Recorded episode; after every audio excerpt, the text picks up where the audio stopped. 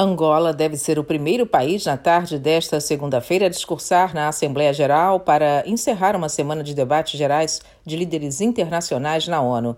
A nação africana de língua portuguesa está sendo representada pela embaixadora angolana em Nova York, Maria de Jesus Ferreira. Todos os anos, por tradição, o Brasil abre o debate geral e dessa vez os Estados Unidos, que são o segundo a discursar, compareceu um dia depois, na quarta-feira. Ao assumir a tribuna, o presidente americano Joe Biden afirmou que ninguém sai vencedor num conflito nuclear, ao aludir à guerra na Ucrânia e ao pronunciamento do presidente Vladimir Putin da Rússia.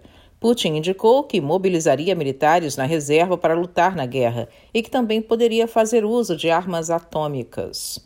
Este ano, a 77ª sessão do órgão tem como tema a sustentabilidade, a solidariedade e a ciência. Para o secretário-geral, esse é o momento de agir para conter a catástrofe climática, conflitos e guerras e outros desafios globais que tanto sofrimento têm imposto a populações de todo o globo. Portugal, que discursou na quinta-feira, pediu a reforma do Conselho de Segurança com assentos permanentes para Brasil, Índia e nações africanas.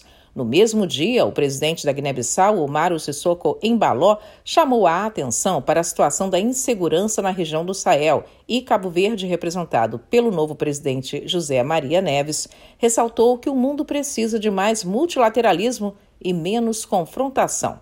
Moçambique enviou para Nova York o primeiro-ministro Adriano Maliani discursou no sábado, destacando a importância da cooperação com a ONU e o impacto de desastres naturais que atingiram o seu país em cheio em 2019 e nos anos subsequentes. O presidente do Brasil, Jair Bolsonaro, que abriu os debates em 20 de setembro, disse que seu governo defende um cessar-fogo na Ucrânia e também permanece de portas abertas para acolher os refugiados da crise na nação vizinha, a Venezuela.